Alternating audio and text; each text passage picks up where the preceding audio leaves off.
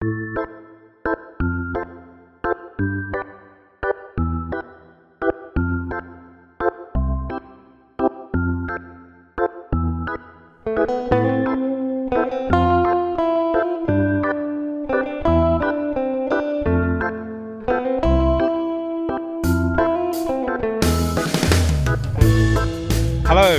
Dan Stanton, and welcome once again to the Bioprocess Insider Expression Platform, a podcast that allows me to go beyond the headlines and chat to industry in depth about some of the more interesting elements of biomanufacturing.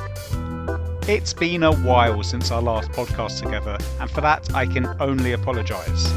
However, as events and travel return, the promise of face to face interviews opens up, and so I'm hoping to make these more regular by cornering innovators and thought leaders at conferences such as the upcoming BPI Europe event in Vienna and, of course, Bio in San Diego. But for now, I'm delighted to use this platform to relay a recent panel I hosted at the Bio Europe Spring event that goes deep into the changing dynamics between drug sponsors and their third party manufacturing partners. This was one of the best CDMO focused discussions I've been lucky enough to facilitate, and so I thought it was worthy to reproduce here for all of those who could not attend. So, a very quick mention to the EBD group for allowing me to republish this discussion here. I've had the honour of covering this sector for uh, quite a long time now, and I have witnessed firsthand the changing dynamics between drug developers and their third party partners. I've seen the nomenclature change from CMO to CRAMS to CDMO, and just recently I even saw one company call themselves a CRDMO. And while the cynic in me sees these name changes as pure marketing stunts, perhaps they also reflect some of the changes in the way sponsors are working with their contract manufacturing partners, relationships that, like the names, continue to evolve. My panelists were Kevin Sharp from Samsung Biologics, Barbara Sambuco from Catalent, and Christoph Winterhalter from AGC Biologics and I began by asking how far sponsor CDMO relationships have evolved over the past decade. Christoph, you've got over 25 years of experience in the biomanufacturing space. So maybe you can begin by telling us about the good old days, so to speak, and you know how and when pharma started to turn and look towards third parties for their manufacturing needs. Yeah, well, ultimately, of course, um, we we saw in the very beginning, I would say, um, quite a reluctant, um, um, I would say, outsourcing uh, trend. And um, over the years, I mean, I would say, I would count 2013. I would say was a kind of a dip where not a lot of outsourcing was happening. CDMOs had not a really great uh, time in that time, and but the last uh, 10 years were then definitely picking up in terms of growth. Of course, a lot of uh, large pharma companies and also financed uh, mid-sized uh, biotechs were really heavily investing in into the, the biopharmaceutical uh, area, also um, pushing a little bit aside the, the small molecules, and then ultimately uh, also the the outsourcing trend um, really uh, gained momentum, and especially of course all the the, the small and mid-sized biotechs um, they are more or less obliged to outsource, right? They're not investing or they're not even su- supposed to invest the, the investors' money into, into manufacturing capabilities, but they are um, um, obliged to outsource and, and look for partners.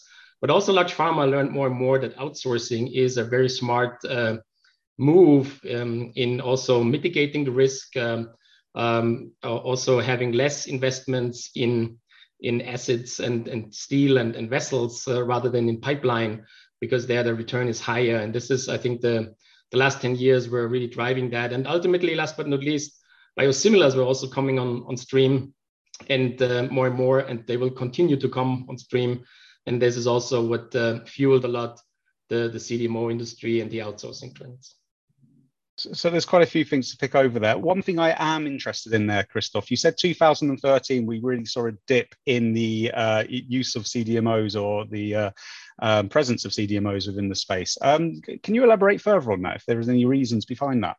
Well, it's difficult to say, but I think as a first, first of all, of course, the financial crisis in eight and nine were, of course, trying to stop funding, uh, especially um, for what I said, the, the mid-size and the small uh, uh, biotechs. And uh, they had still some money, but then they were running out of money, and they, the refunding was difficult to find new series uh, in the in the years. And then, of course, uh, as I said, also the the large pharma were not outsourcing heavily at that time. There were a lot of companies I don't want to name here any, but a lot of companies had still a very much a, a do it in house policy. Uh, and they were opening up uh, then at the last 10 years um, uh, in, a, in a significant way. And we see we see currently outsourcing trends even in large pharma of, of 40, 50% uh, of their needs, which is really uh, a, a percentage we're not definitely seeing back in time like um, 10, 15 years back. Yeah. Interesting. So um, uh, Kevin, Samsung Biologics has well, it's, it's, just past its 10th birthday and has grown into one of the largest CDMOs based on bioreactor capacity, at least um, over this period. Um, how have your dealings with sponsors changed over this time, bearing in mind, uh, well, in perspective with the rapid growth of your company? Right. Yeah. And, you know, I think as Christoph mentioned, we're seeing um, a lot more shifting uh, of funding uh, from our sponsors, uh, more into development and less into uh, expansion or or building new facilities for manufacturing. Um, and and we're seeing that that trend continue as well. Um, so that again, that return on investment is much higher uh, in terms of development uh, of new products. Um, and then, really, I think the trust factor has uh, really expanded within the industry as well over the last 10 years uh, there's been a, uh, a growth of uh, utilization of CDMOs, which has then um, overall created more trust from uh, pharma companies globally as well. So I think there's that mutual uh, benefit between uh, the partnerships. And it, as they evolve, again, that, that trust factor evolves and, and, and more and more opportunities then develop between the uh, the two companies. So we've we've really seen that uh, in our young ten years here in the industry, um, and see that trend continuing as well. Now, like everyone on the panel, your your customers are a mixture of big pharma and smaller biotech and mid-sized firms. Um, Kevin, I just want to pick up on something that Christoph mentioned about the um, sort of the advent of the uh, the smaller biotechs, the virtual biotechs coming online, coupled with the big pharma's decision to outsource more. It kind of seems to be a bit of a perfect. It kind of seems to have been a bit of a perfect storm um, seven or eight years ago that really helped um, feed the CDO market as it is. Is, is that kind of the experience you've had from your customer base or, or, or how that's evolved? Yeah, I think I think a big part of it is if you look at pipelines as well, uh, and they'll follow this same uh, trend that that you just described. Uh, it's that shift from the small molecule to the large molecule or biologics um, type program. So with that, now you're seeing a lot more investment in the smaller biotechs uh, that are that are coming into the market. Uh, there's been more of an influx of um, of capital uh, into such um, startups as well uh, that we've seen, um, and it's really that that shift again from from small to large molecule uh, that has really fueled um, the the CDMO market um, you know these smaller mid-sized biotechs are, are seeking capabilities that they may not have internally both on the development and manufacturing side um, which ultimately uh, builds up the capabilities of the cdmos and then on the inverse when you look at the large pharmas uh, that's essentially what they're looking for as well um, partners that that have robust uh, capabilities um, a quality track record as well and and it's really fueling itself uh, within the industry between the the small and the mid-sized biotechs and uh, ultimately the the large pharmas as well. I think that's perfect time to bring in Barbara. So, so Barbara, you, you joined Catalent when the CDMO acquired the Bristol Myers Squibb sites in Anagni, Italy, um, uh, uh, two or three years ago. Uh, so you come from a big pharma background. Um, I'm wondering if you have any insight from the other end of the telescope, so to speak, as to how big pharma used to view contract manufacturers and, and how that changed pretty much up until the time you uh, jumped ship over to the supplier side. Yeah, yeah, yeah. Um, I think I think it's uh, interesting to hear the, the, the the other panelists talking from their point of view because actually uh, I was on the other side at that time and uh, specifically with Samsung. So I mean uh, uh, we have been uh, dealing with opportunity with Samsung when I used to be in the Bristol Myers company. So actually I mean the, the, the perspective from from a big pharma point of view was I mean, wow, what happened? So why, why the company decide to move from internal to external? So I joined Bristol years ago when the, the company used to have more than 40 sites spread over all the world. And then I left Bristol two years ago once uh, the site had been acquired by Catalent and we were just five sites. So it was a big change.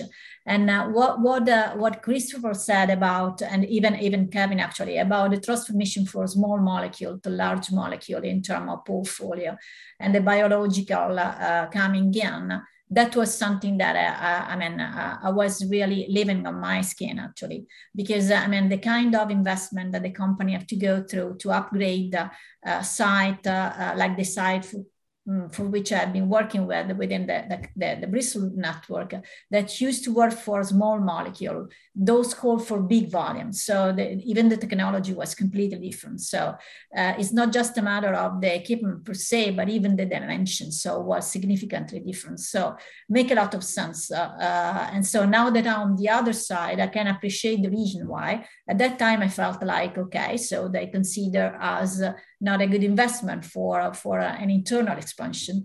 But uh, there's a lot of reason why um, many company, many big pharma are, are making this choice. And uh, coming from a big pharma for sure was uh, was interesting for me, even be on the other side and leveraging on the weakness and strength that I saw uh, since that time in the relation with the CDMOs I've been working with.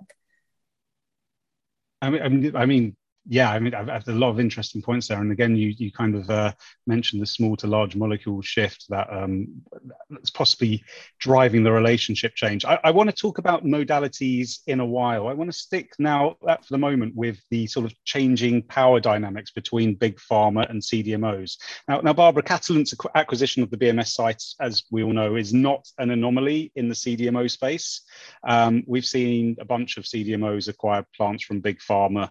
Um, a couple that come to mind: Lonza buying an Novartis plant in Switzerland, WuXi buying WuXi Bio buying plants from Pfizer and Bayer in the past year, uh, Fujifilm and Biogen, for example.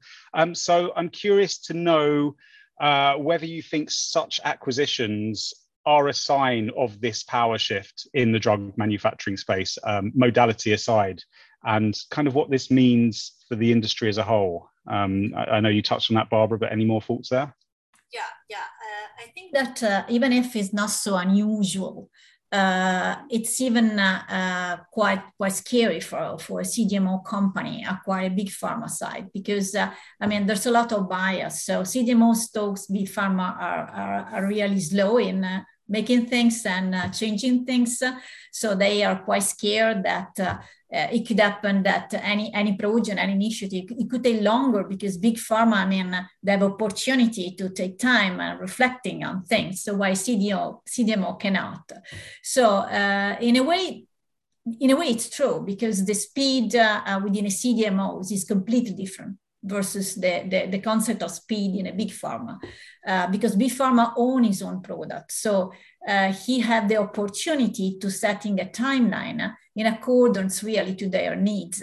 When you're a cdmo you do not know what happened tomorrow. So you have to be organized in a way and even today. So you have to be organized in a way in which you have been able to face whatever is coming without having a real plan. So the big difference I found was when you talk about budget, in a big pharma budget means really that you have money to handle because you have, I mean, uh, a strategy plan defined by the company. In a CDMO, I mean, you have a strategic plan, but actually is uh, not really owned by yourself, by the client that you can bring in. So it's a sort of, uh, I mean, forecasted budget, while in, in, the company I've been working with is an assured budget. So the big difference between the two two way of working is, I mean, readiness. So in a CDMO, you should be ready every day, no matter what will happen. And uh, anytime you have to face any projects in a way that you can bring in resources as needed or slow down if needed based on what the, the client and the market is asking for.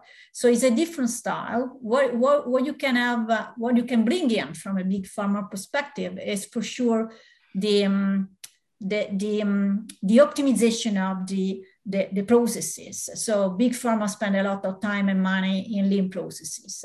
So that, that's my personal experience. So CDMO is so fast, you do not have some time, time to reflect and improve. Uh, big pharma had. So what we bring into Catalent was this, this way of working. So optimize processes uh, to be ready to face whatever we have to with a very well organized system on our back.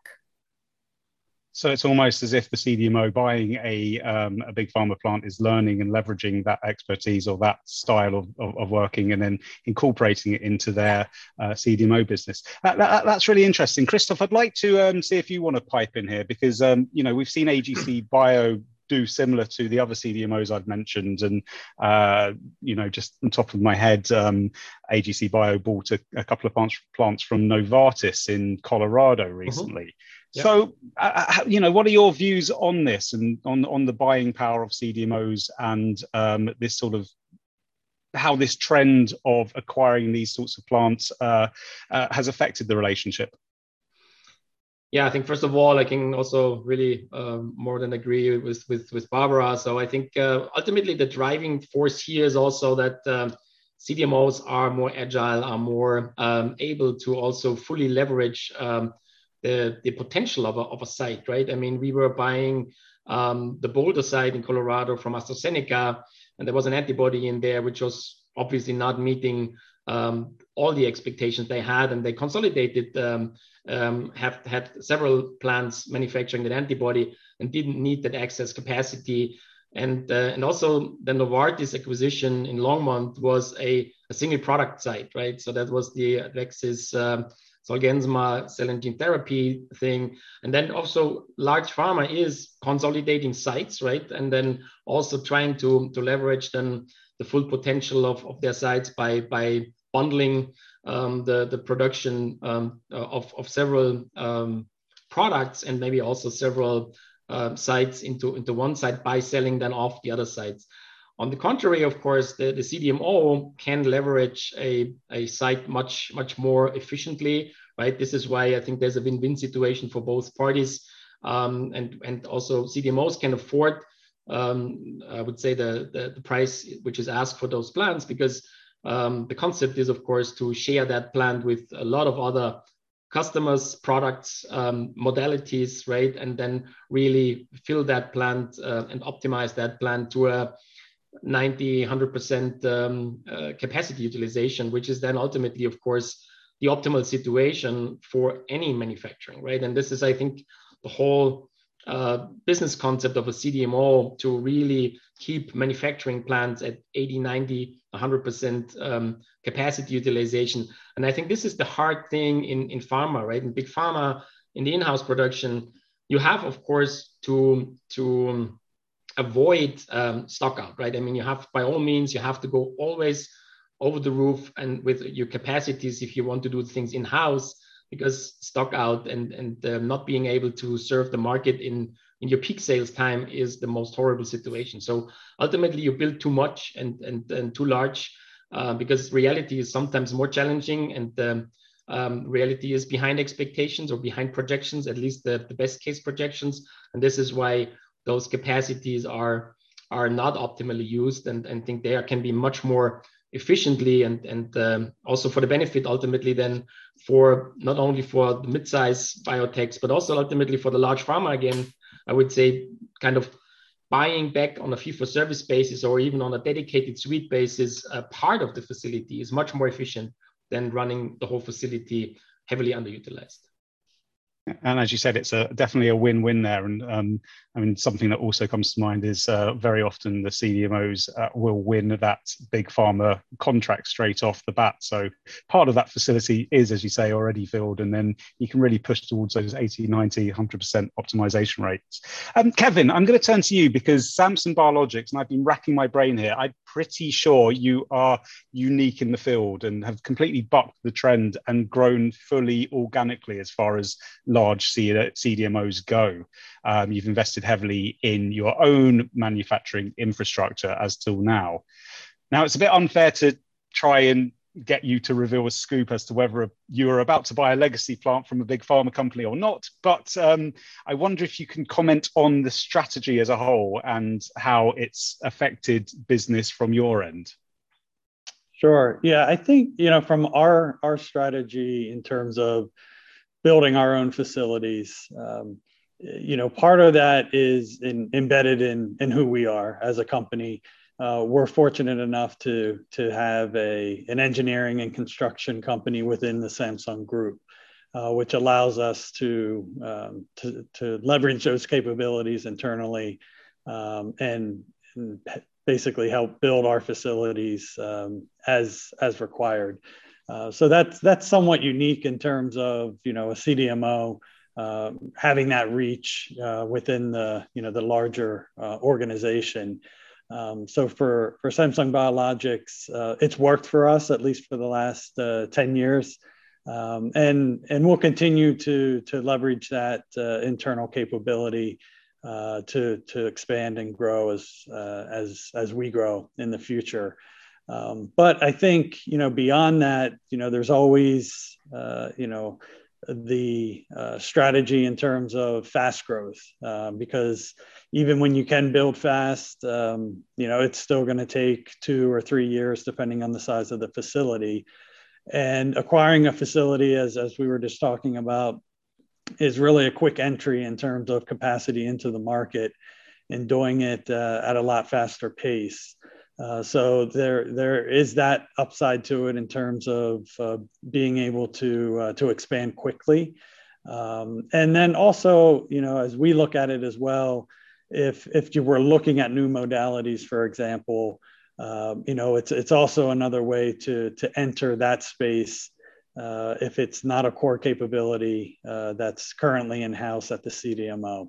So uh, acquisition of uh, a, a, facility that's producing new modalities will bring that new technology in house, uh, as well as operators uh, that are trained uh, and capable uh, in that technology as well. So, you know, I think there's there's those opportunities that are always being evaluated and looked at. Um, I think one of the I think downsides that that you know we we see as well is you know, a lot of the plants, though, especially um, you know the the the larger pharmas, you know, they're they're built maybe for a single product or a platform of products, and the the flexibility of a CDMO is is critical as we're bringing in multiple clients, multiple pro- products. Uh, so that's that's one thing we always keep in mind as well is you know how do you how do you manage a facility that's maybe uh, built for a certain platform knowing that you have to bring in um, you know multiple uh, types of programs and, and different platforms into that facility as well. Um, but you know i think uh, overall um, us as, as, as an industry we've gotten good at that in terms of optimizing the plants. Uh, just as christoph mentioned um, you know it's, it's it's what we need to do to, to bring those uh, those overall utilization rates uh, up towards 100% um, so I think those are some of the challenges, but also some of the opportunities uh, there are in terms of uh, acquiring a, a, facility versus uh, build, building one's own. I mean, these are mostly positive points um, that, that we've all been talking about, but I'm, I'm curious to know whether um, buying a legacy facility from a big pharma company can also bring with it a legacy of culture within a monolith, uh, within a, a, you know a company that's been around for donkey's years and hasn't really evolved with the time. And if if, if there are any setbacks, um, and um, you know I don't need any specific examples, but um, uh, Christoph, Barbara, Kevin, if you have any thoughts on uh, inheriting big pharma's problems when it comes to um, uh, building up your own network through acquisition?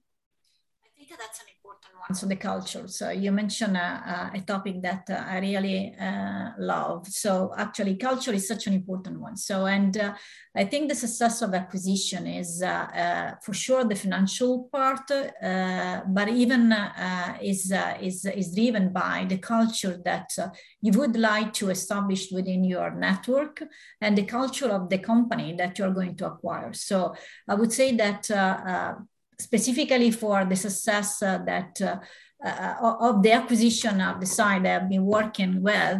So actually the, the culture, the similarity of culture between Catalent uh, and uh, the Bristol Myers culture and specifically the site culture was really uh, something that, I mean, play a, a, such a critical role. Uh, so you're right. There are some companies, some pharma companies that have uh, such a, a strong uh, and whole style culture that you're having hard time in bringing those uh, into uh, an agile and entrepreneurial uh, environment like the one that the CDMO has. So I think it's important that in the due diligence, this things is really weighed properly because together with the financial that is uh, for sure the first uh, number that you should bring on. Uh, I think it's a key one. And, Christoph, is that something um, you sort of agree with? Yeah, absolutely. I mean, I fully agree more. I mean, we have we have done both, right? I mean, um, in in Boulder when we bought the plant from AstraZeneca, the plant was already idle, right? It was we we we bought that more or less with a green greenkeeper or a housekeeper, right? And then we were hiring 150 people with the advantage, of course, that you can really form them the culture and integrate much faster into the AGC biologics culture. Um, whereas with the Novartis plant, we um, were not buying the assets, right? I mean, with Boulder, we bought large uh, stainless steel vessels, um, and with with Longmont, we bought um, cell and gene therapy, which is not that much asset driven. It's really more about the know-how driven, and this is why we kept 150 people from Novartis. Now having, of course, the challenge to I would say, get them into the AGC biologics family, into the spirit, into the, I would say, global quality, um, I would say, system, right? And, um, and last but not least, um, all these uh, things, of course, uh, M&A comes always uh, with the price of adding a site, right? I mean, this is what Barbara said. I mean, Bristol Myers are ending up, and for example, as a large pharma, with 40 sites, right? I mean, I don't know if it's really ideal to end up with 40 sites ultimately, um, because if you go always for M&A uh, and just buying uh, and acquiring sites and integrate them, you have the integration effort, but you have also then the management effort to to have a, a special uh, an additional site head, an additional site infrastructure, and so on. So I think a blended uh, strategy is most likely the best one, trying to get the best of both worlds. Uh, of course, expanding your, your sites. Um, uh, Samsung has that has done that, as you mentioned, exclusively. Um, but I think you can also blend that, and we do that. We, we also invest, for example, in our Copenhagen site, currently 160 million to more or less with a new greenfield site next to it um, to uh, exactly leverage that, that we can really grow existing sites uh, to the ultimate, but also then um, acquiring uh, other sites due to uh, speed and and I would say then having the not the need of like the, the two three years building time uh, but then really getting immediate access to capacity and to talent. And that comes with the price of having another additional site and maybe a different culture. You have really to spend a lot of i would say efforts um, and, and patience also to integrate um, the, the teams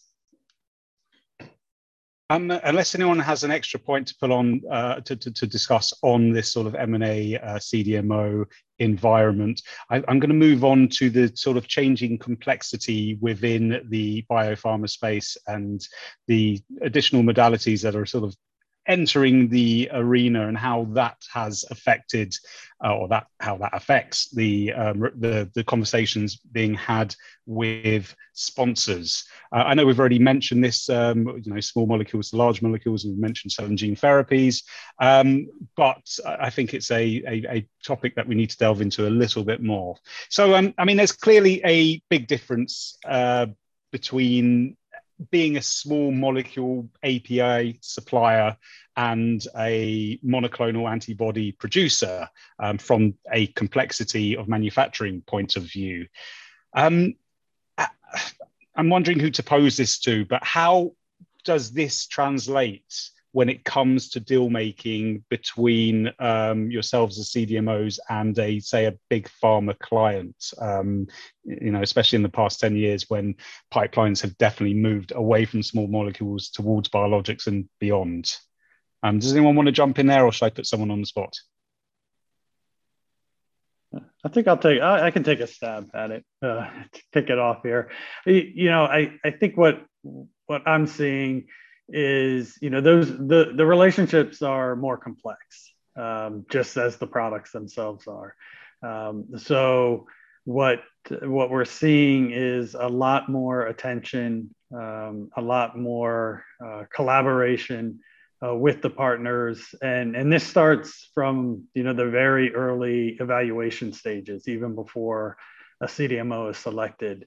Uh, there's a lot more due diligence um, there's uh, again a lot lot more in, um, uh, a lot more attention in terms of really getting to know the the cdmo the subject matter experts understanding the facilities um, whereas in the past, it it was you know it, it could be done more um, more remotely uh, without that you know true collaboration and and partnership building. And as those relationships grow, again they they become more complex. Uh, they become more integrated. Um, and us as CDMOs really then become an extension of our partners' uh, manufacturing networks. Uh, we're, we're that integrated in terms of working with their quality teams, their MSAT teams, their technical teams, um, and, and really having foresight and visibility into uh, forecasting and planning a lot, lot more than what I saw in the past with, um, you know, more, more traditional or small molecule type products.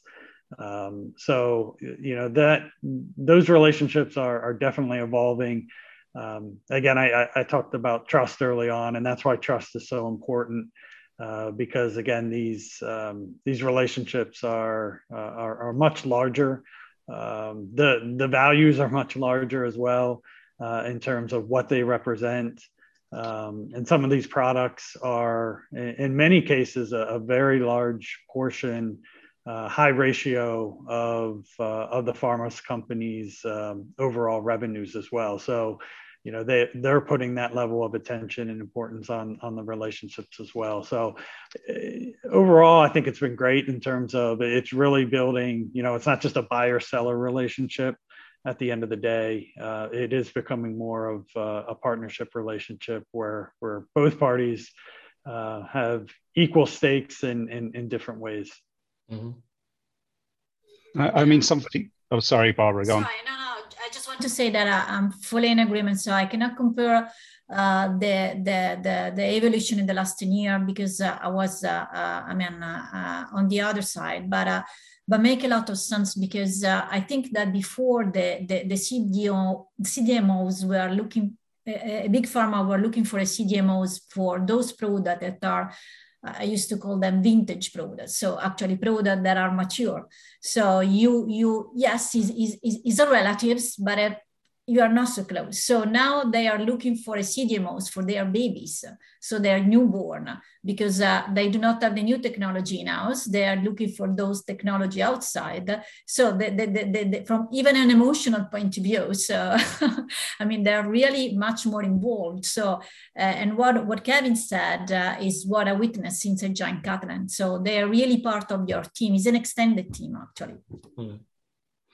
Also, maybe add to add to that then is um, uh, when you compare small molecules and large molecules, the major difference uh, from my perspective is also that for large molecules, the process is part of the approval, right? So the this is why you have these these PPQ runs every when you change a site and so on. Um, and with with small molecules with chemicals, it's not the case, right? It's it's more specification um, approval.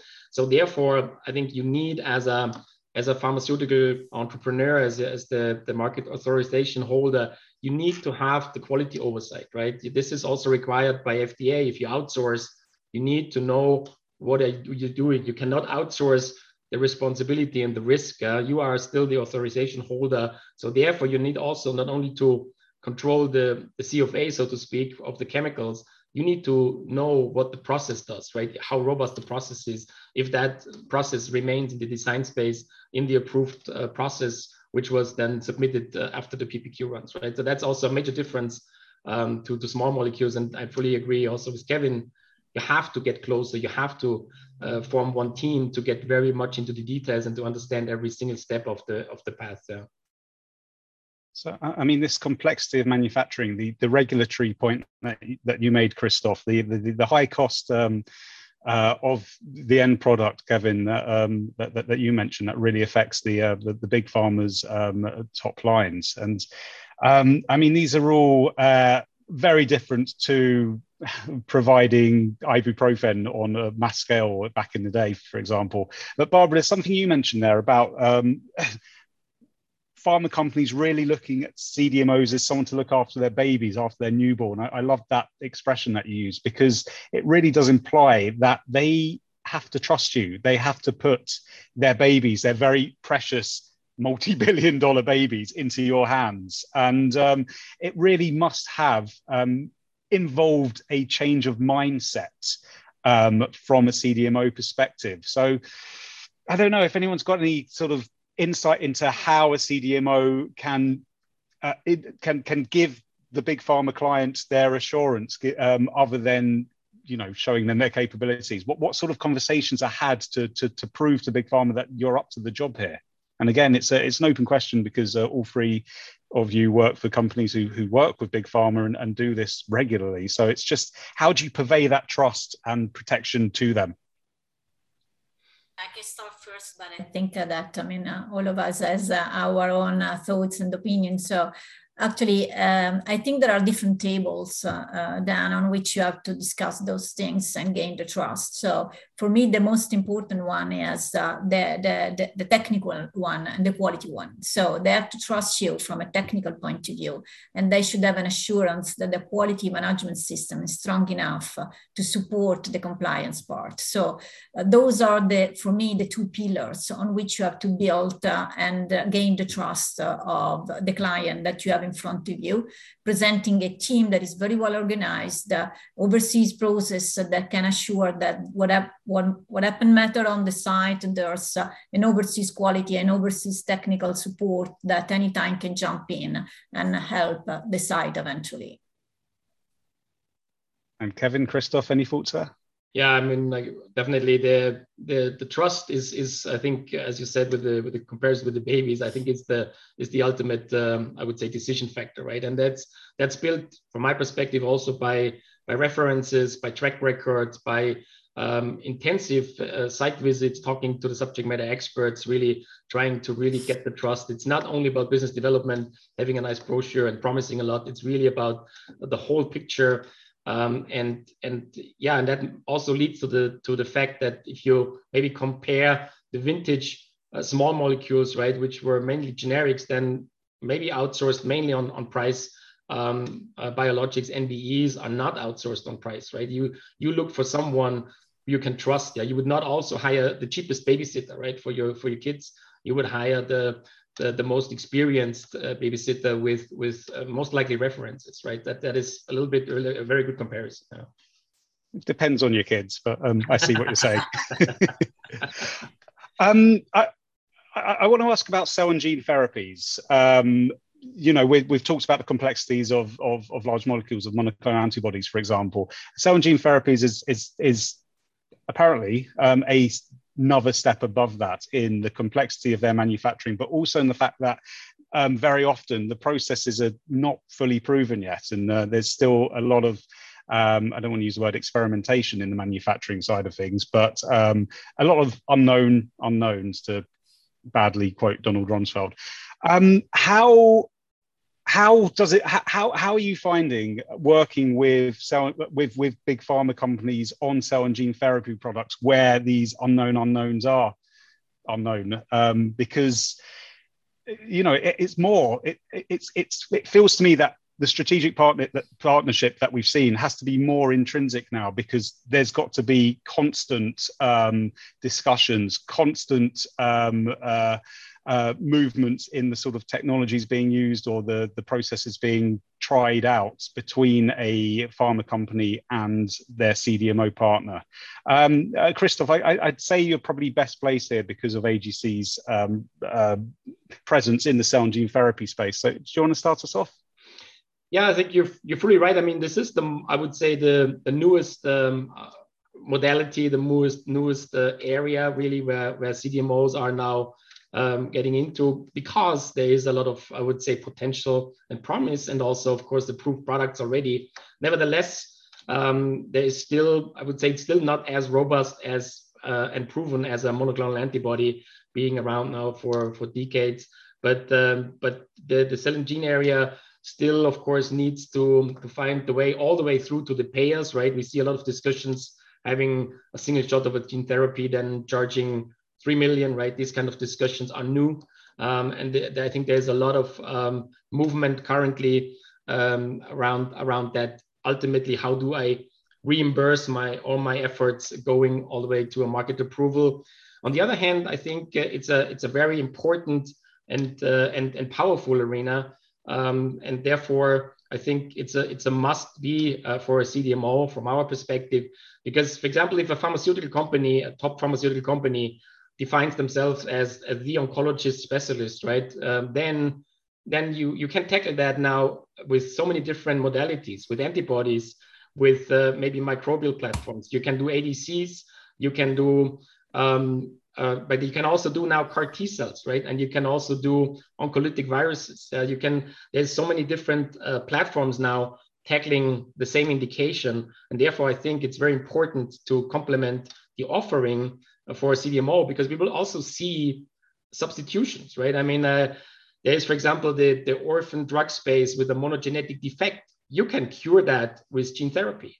Um, on the other hand, you can maybe be more powerful for solid tumors with CAR T cells. Yeah? So, but you're fully right. I mean, it's still a new field, um, but a very promising and very exciting field. And uh, but there have to have been some, there have to be some, still some ultimate things to be solved. And the, the, the, the, huge and major success stories, I think, um, are still to come, especially for, for large indications. Uh, uh, Kevin, uh, Samsung Biologics has invested heavily recently in mRNA capabilities, and I, I, I believe there are some plans on the cards to enter um, the cell and gene therapy space through um, future investments. How important um, is it to a CDMO like yours to offer multi modalities, um, as, as Christoph was saying? How how do uh, your clients do, do your clients want to work with companies that offer that whole range of modalities rather than um, solely monoclonal antibodies, say?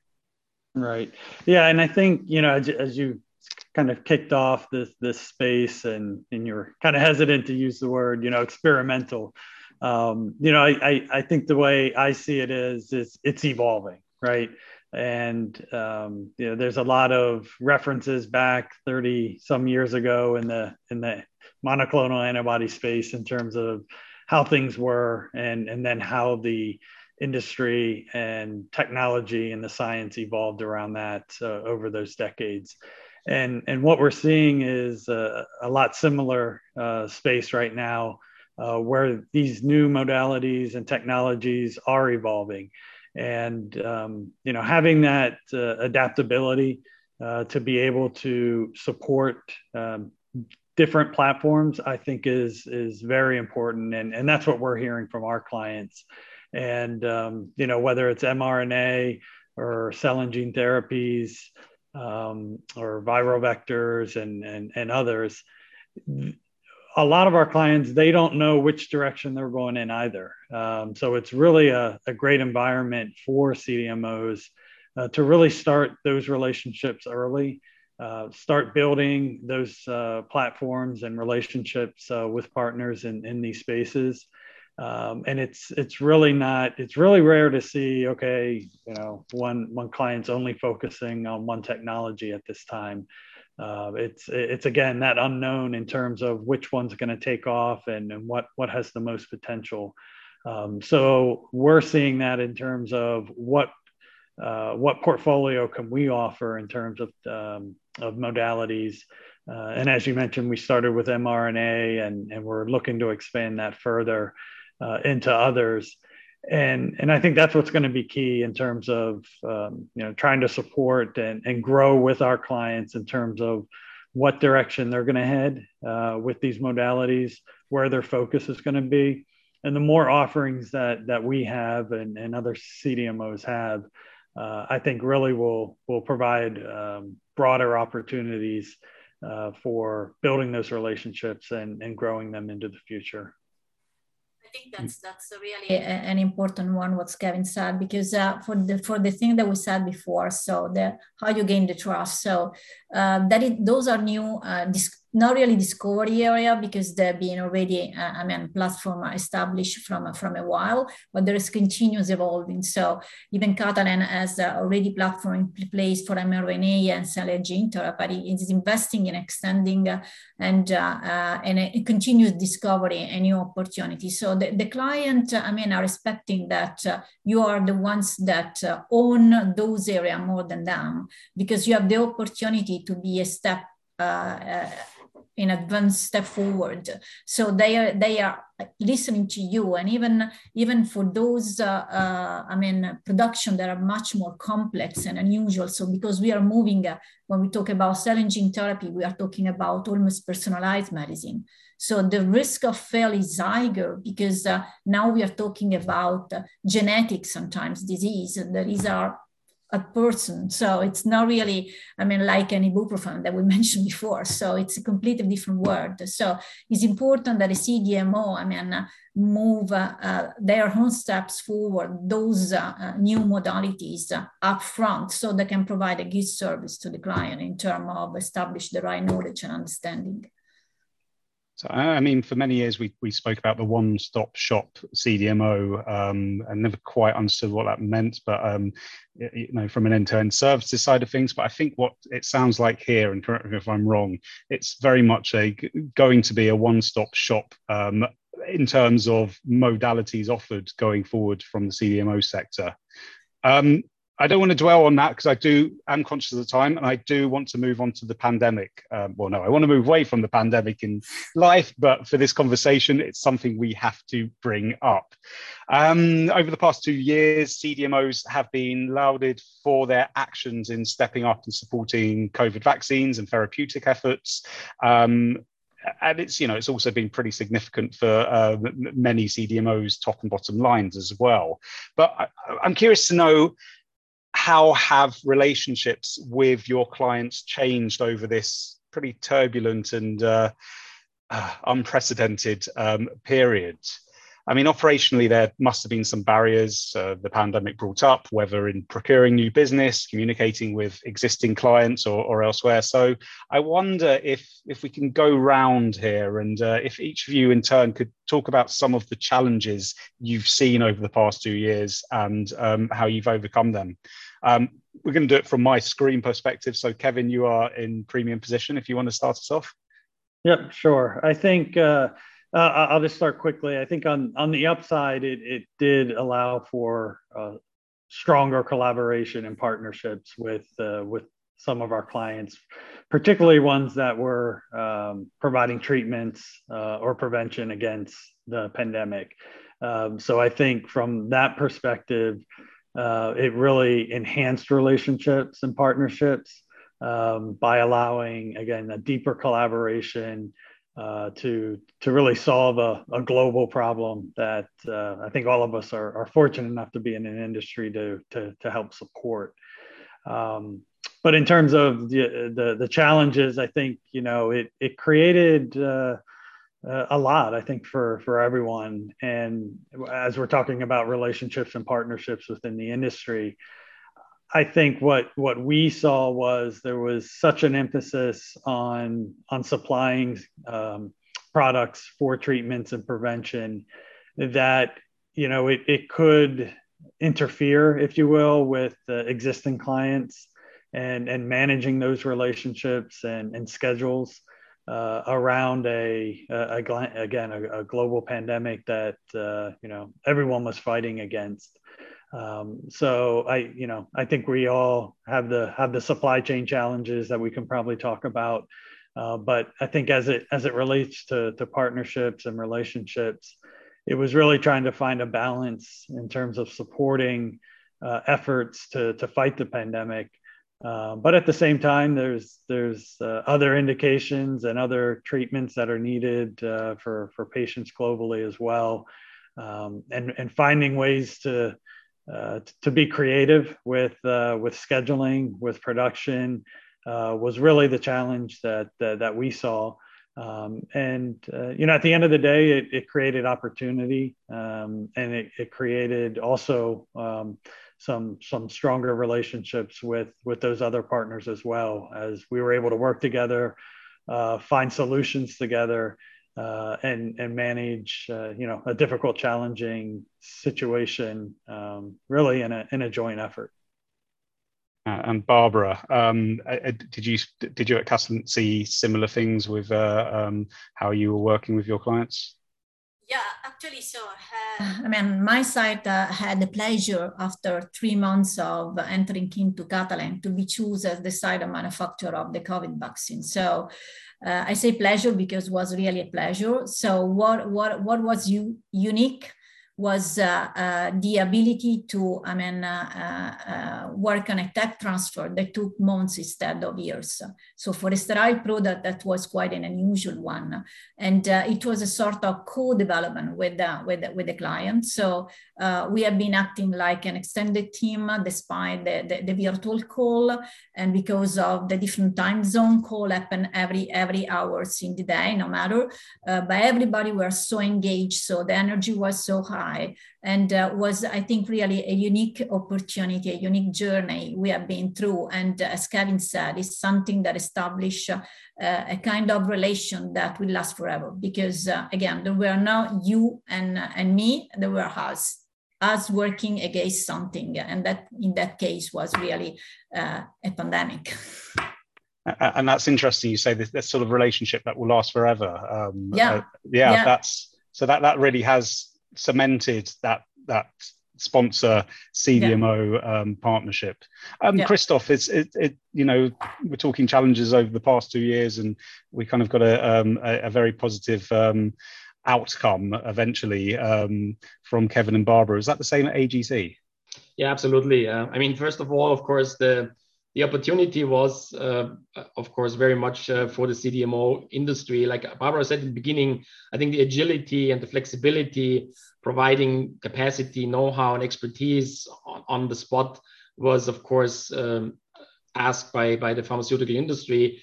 Uh, we had at the peak time, I, I, don't know if the number is really fully right, but the, I saw at the WHO side 170 plus companies, pharmaceutical companies, trying to bring solutions, right? I mean, we saw, of course, finally some vaccines coming through, but also some drugs. But uh, overall, 170 plus companies were um, were seeking for solutions um, on the vaccine or drug side, and uh, AGC was also fortunate to to help with. We are doing the the plasmid for BioNTech, for example. Uh, we, this is public, and also that we also helped uh, with the Novavax. This is also public. So, but we had many more opportunities, of course, and not, every opportunity was, of course, successful. There was a lot of um, trial and error. There was a lot of uh, also uh, risk taken by pharmaceutical companies um, in those unknown fields. But I think overall, pharmaceutical industry and together with the CDMO industry, uh, I would say, um, earned a lot of reputation by bringing the solutions quite fast to the table. And uh, I think, yeah, as as um, as Kevin and Barbara already said, I think those those I would say, um, super fast track um, necessities, right, to bring something to the table, bring something to clinical phase one and two and three, was also a, a rethinking the, the whole model um, um, to, to get these things. Because normally, when you say, okay, from phase one to phase three or PPQ runs, takes you, I don't know, three, four, five years. that was not possible. So therefore, everyone tried to really uh, cut back on the on the I would say unnecessary or not not not 100% mandatory things, trying to to move things together with the authorities, right? That, but that was the third party uh, involved ultimately, and it was a very very joint co- cooperation between those three uh, parties, uh, the, the um, marketing authorization holder, pharmaceutical entrepreneur, and, and the CDMO and the, and the authorities. So ultimately, uh, a challenging time, uh, but also a lot of opportunities and, uh, and I would say formed some um, unique um, partnerships. Yeah, I can, I can, I couldn't agree more. Yeah from what everyone's saying, it's, it's, it's fascinating to see what, what a testament it is to how embedded the CDMO industry is within the, the wider drug development world and where it might not have been 10 years ago, it, it really was able to step up to the plate and, um, and not be just be part of the conversations, but help lead the conversations. We have had a question in um, which uh, is related to the pandemic. Um, um some, somebody wants to know what are the current supply chain blockages um, affecting CDMOs and how are they affecting them as well? And obviously, we've had two years of um, supply chain issues. Um, so, just to elaborate on that, are, are, are supply chain issues, are, supply chains back to where they should be, or are you guys all still experiencing um, problems with supply? Yeah, I mean, uh, I can say that are still experiencing. We are still experiencing. So there was a sort of uh, backlog uh, that some suppliers are still living. Uh, those are, I think, supplier that each one of us are uh, asking support because uh, when you talk about biological product, there are some supplier, those especially that manufacture single-use system and filters, those are still in a sort of backlog mode. So uh, we are still suffering. And now uh, everything is uh, has been added to that. Is even uh, uh, worse in some scenario. And I mean, I would say that we are still suffering for for for some of those suppliers. Kevin, where are you, where are you seeing the bottlenecks now, if if anywhere? Yeah, no, I, would agree with Barbara. Um, you know, I think there's there's certain areas, and as, as, she kind of picked off a few, you know, filters, anything disposable, uh, resins, uh, you know, commonly used resins across the various platforms. Um, you know, we're seeing the same thing uh, here at Samsung Biologics. Um, you know, and I think what it's created is, uh, you know, just more uh, more visibility in terms of forecasting and planning uh, with our partners. Um, you know, we we all have to just be ahead of the curve a little bit more in terms of uh, placing those uh, purchase orders for for raw materials uh, much much much more in advance than we than we have in the past. So um, it, it's actually strengthening those those relationships uh, with our partners in terms of again having that visibility on forecasting and uh, and working together to make sure we you know we mitigate it as best as we can. And Christoph, you seem to be nodding along there. So I'm going to assume you're in agreement with, with Kevin and Barbara. But I'm curious to know if um, the supply chain issues are um, a question that, that clients ask you about when, um, when, when, when either trying to uh, procure you as a CDMO or just in sort of day to day conversations. Yeah, absolutely. I think it's it's on everyone's monitor now to to see what what is the, the supply chain situation. Uh, also at AGC Biologics, we formed the task force in supply chain, and we we had daily um, discussions with with suppliers to try to track and uh, get materials. Like Kevin said, ordering much more in advance is of course a solution to it, and we do that now too. Uh, but then uh, sometimes it happens that even raw materials and consumables, especially disposable parts, can be on the, on the critical path, right? So we could maybe be faster as a CDMO, faster in the in the GMP uh, um, vessel if we could have, I would say, a faster delivery on, on some on some raw materials and consumables. So that is a very I want everyone is alert from the customer all the way to the to the CDMO and especially the supply chain is is working daily on those on those topics to ensure I would say an uninterrupted supply. Well, um, we are pretty much approaching the hour. So I'm going to ask each of you um, one final thought on this subject, and it, it's always, you know, looking into the future, looking over the next five years. Where do you see this sponsor CDMO partnership um, where, where do you see it going in the next five years? Uh, I mean, we've been pretty um, constant in where it is now, I think, over this hour. So, in five years' time, Kevin, how are CDMOs going to be working with sponsors? Right. Yeah. I, you know, I think it, again, it's it's going to continue to evolve. Uh, these relationships um, with uh, you know existing platforms as well as the new modalities um, yeah, I think we are going to see a, a, bit more of the the end to end services that you mentioned uh, earlier as well.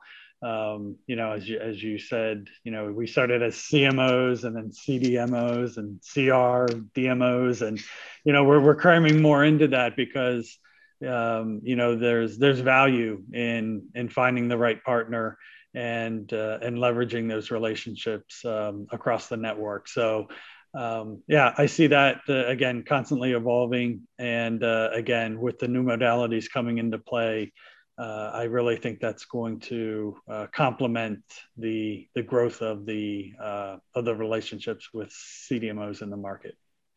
Barbara, final thoughts. No, I think I think it's uh, very well said by Kevin. So it, it, will be a continuous evolution and not expecting a step back. So we mentioned the, the discovery part, the, the knowledge CDMOs are acquiring on new technology and how the big pharma are leveraging on that. So for me, uh, we are just, I would say we are just at the beginning. And I leave the last word to Christoph here. Yeah, I, I, also couldn't agree more. I think uh, the, the, the partnerships will be, I think, more strategic. We we expect that a global footprint matching all needs with uh, a multitude of modalities is the is the right setup long term. And we expect that uh, especially large pharma will not bid out every single molecule from scratch. Right? They will look for strategic partnerships and um, and then go with with those showing performance and and um, showing all up with deliverables um, in a in a would say reliable fashion over the over the past years. And I think if if you have established those relationships, especially during the the pandemic, I think. Uh, those strategic partnerships will uh, intensify and, and grow over the next five years. Yeah. Well, I think that's a wonderful place to leave it. Three rival CDMOs in complete agreement. That's always nice to hear. So, I would like to thank everyone for listening, but I would mostly like to thank my panelists, Kevin Sharp, Christoph Winterhalter and Barbara Sambuco for joining me. Uh, I've been Dan Stanton. Thank you.